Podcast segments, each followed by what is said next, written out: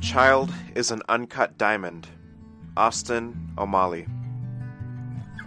I love Sarah Jane.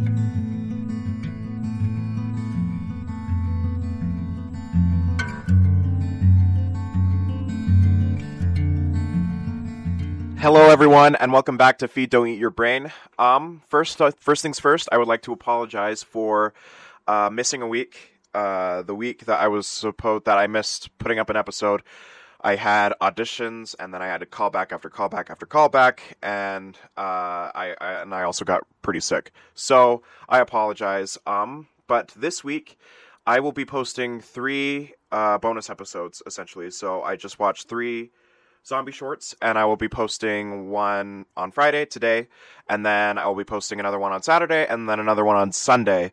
Uh, so you guys get three bonus episodes this week, and um, and then next week I will do Paranorman with Alina, and then uh, coming in November we'll go full head on into season two of The Walking Dead. Uh, we already have the first episode out of the way, but we need to do the rest of it. So I'm super excited for uh, season two. Thank you guys for listening so far.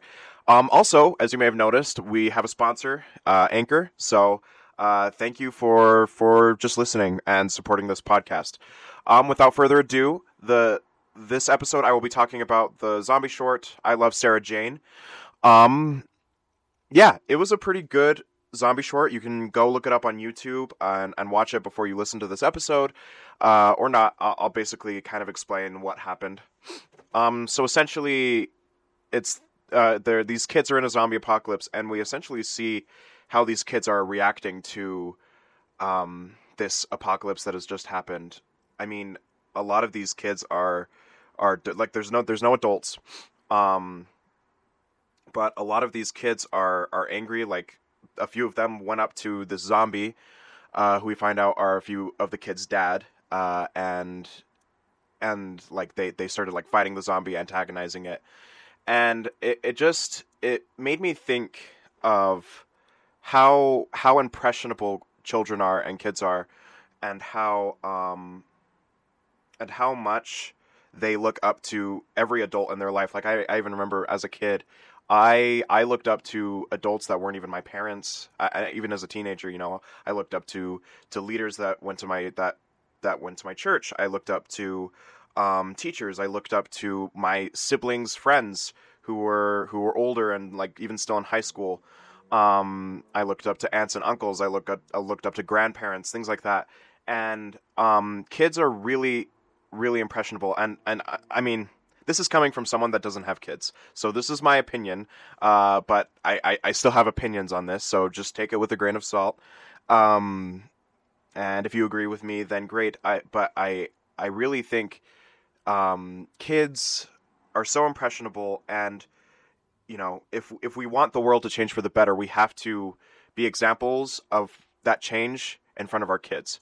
Um, and uh, you know, right now I'm I'm not ready to have children because um, I think that I'm not um, emotionally or or obviously financially uh, or like emotionally and you know spiritually and uh, and mentally capable right now to have children because I want to make sure when I do have children that I am ready to be the example that I want them to be when they're growing up. And of course, I know I'll make mistakes, and I know that, um, and I know that, you know, things aren't going to be perfect. Um, I'm going to hurt my kids, not not like intentionally, but you know what I mean. Like I'm going to hurt my kids' feelings sometimes. You know, I'm gonna I'm gonna do things that my kids aren't going to like um, because I'm human and I am fallible as a human. And I, but I want to make sure that I am emotionally ready to to be that change that I want my kids to to continue to progress. You know, like um, like for instance, you know, I, I you hear all the time that racism isn't born; it's taught. Um, you know, children aren't born racist. Children aren't born sexist. You know, children aren't born to be bullies. It, it's taught. You know, um, and so, uh, and I, I, assume most of my listeners already know this, but I just I just kind of wanted to, to talk about this a little bit, and but yeah, that that's sort of my little little soapbox today. Um, I you know having kids isn't too far off for me. Uh, of course, me and Alina want to wait till we're we're finished with school and and we're a little bit more established financially before we have kids. So it, it's what I've been thinking about a lot, and it's it's what I've been sort of um, thinking about what kind of parent I want to be and what kind of dad I want to be. And I, I really think that I just I want to be um, I want my kids to one, I want them to know that they are loved, and two, I want them to know that they are supported, and I will support them in whatever they want to do as long as it's a good thing. Uh, and three, that my kids will grow up to be the adults that I want to be. And I honestly think most parents feel that way. Um, unfortunately, not not all. And, and I mean, even as adults, when we're around kids, you know, I have nieces and nephews, and and I try to set an example for, you know, how I would want them to act when they're adults, essentially, uh, when I'm around them. And so, yeah. Um, and I mean, every parenting style is different. Um, of course, I don't agree with abusive parenting styles. I think that's counterproductive to what we want as a society. But yeah, um, yeah. And another thing that I found in the episode was this one kid was talking to another kid, and um, they and he said, "How do you think a fish feels when uh, a fisherman catches it and then lets it go? Is it mad that the fisherman left like a hole in its mouth? Is it just sort of normal, forgets about it, goes on its way? Is it grateful that the fisherman, you know, let it go after catching it? And it sort of made me think of how, you know, our actions can and will influence people and influence how other people feel. Um, and there, there is a debate on, you know, it, it, if people are able to choose whether they're offended or not, or if people are able to um, choose how they feel. Um, which I don't think that's how feelings work. I I don't think because there's there's a difference between you know thought and emotion, and um, of course they both influence each other, one hundred percent. But you know if if someone says something mean to you or or even nice to you, you know you can't really control that initial emotion. You can you can control your actions after that emotion has been processed. You know, you can control what you say, you can control what you do, but I don't think you can control and you can control if you dwell on that emotion, but I don't think you can control that initial emotion of of whatever it was. We we are in control of our actions. And I mean, we're not in control of the emotions that people feel because of our actions, but we are in control of how we go about that person's feelings if that makes sense. Like we like if we realize that we hurt someone it it's important to not brush it off and and just say well you're in charge of your emotions figure it out you know? And it just makes me think of how how much our actions just cause emotional responses. As an actor i i really i've learned to be receptive towards what i do that causes you know my scene partner when i'm acting to react and then what they do that causes me to react a certain way. And and it is just a cause and effect all day in our daily lives of of how of the choices that people make how that affects our choices.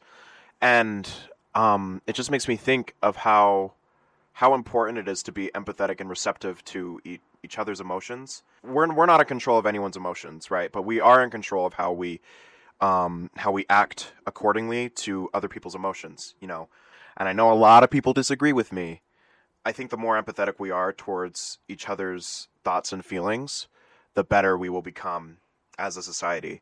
Um, and and also, um, but but on the other hand, if people don't want to apologize and if people don't want to, uh, you know, take responsibility for their actions and and just essentially blame it on you, then then they're just being a dick, and it, it, you know it's not healthy to dwell on it, uh, and you can just let it go, and you know you have you have the decision whether you want to, if, if they don't want to accept that their actions are hurting you, then it's your decision whether or not you want to continue to be a part of their lives. And whether you, or not you want to continue you know contact with them yeah, that that fish allegory just made me think of of our actions and how it makes other people feel.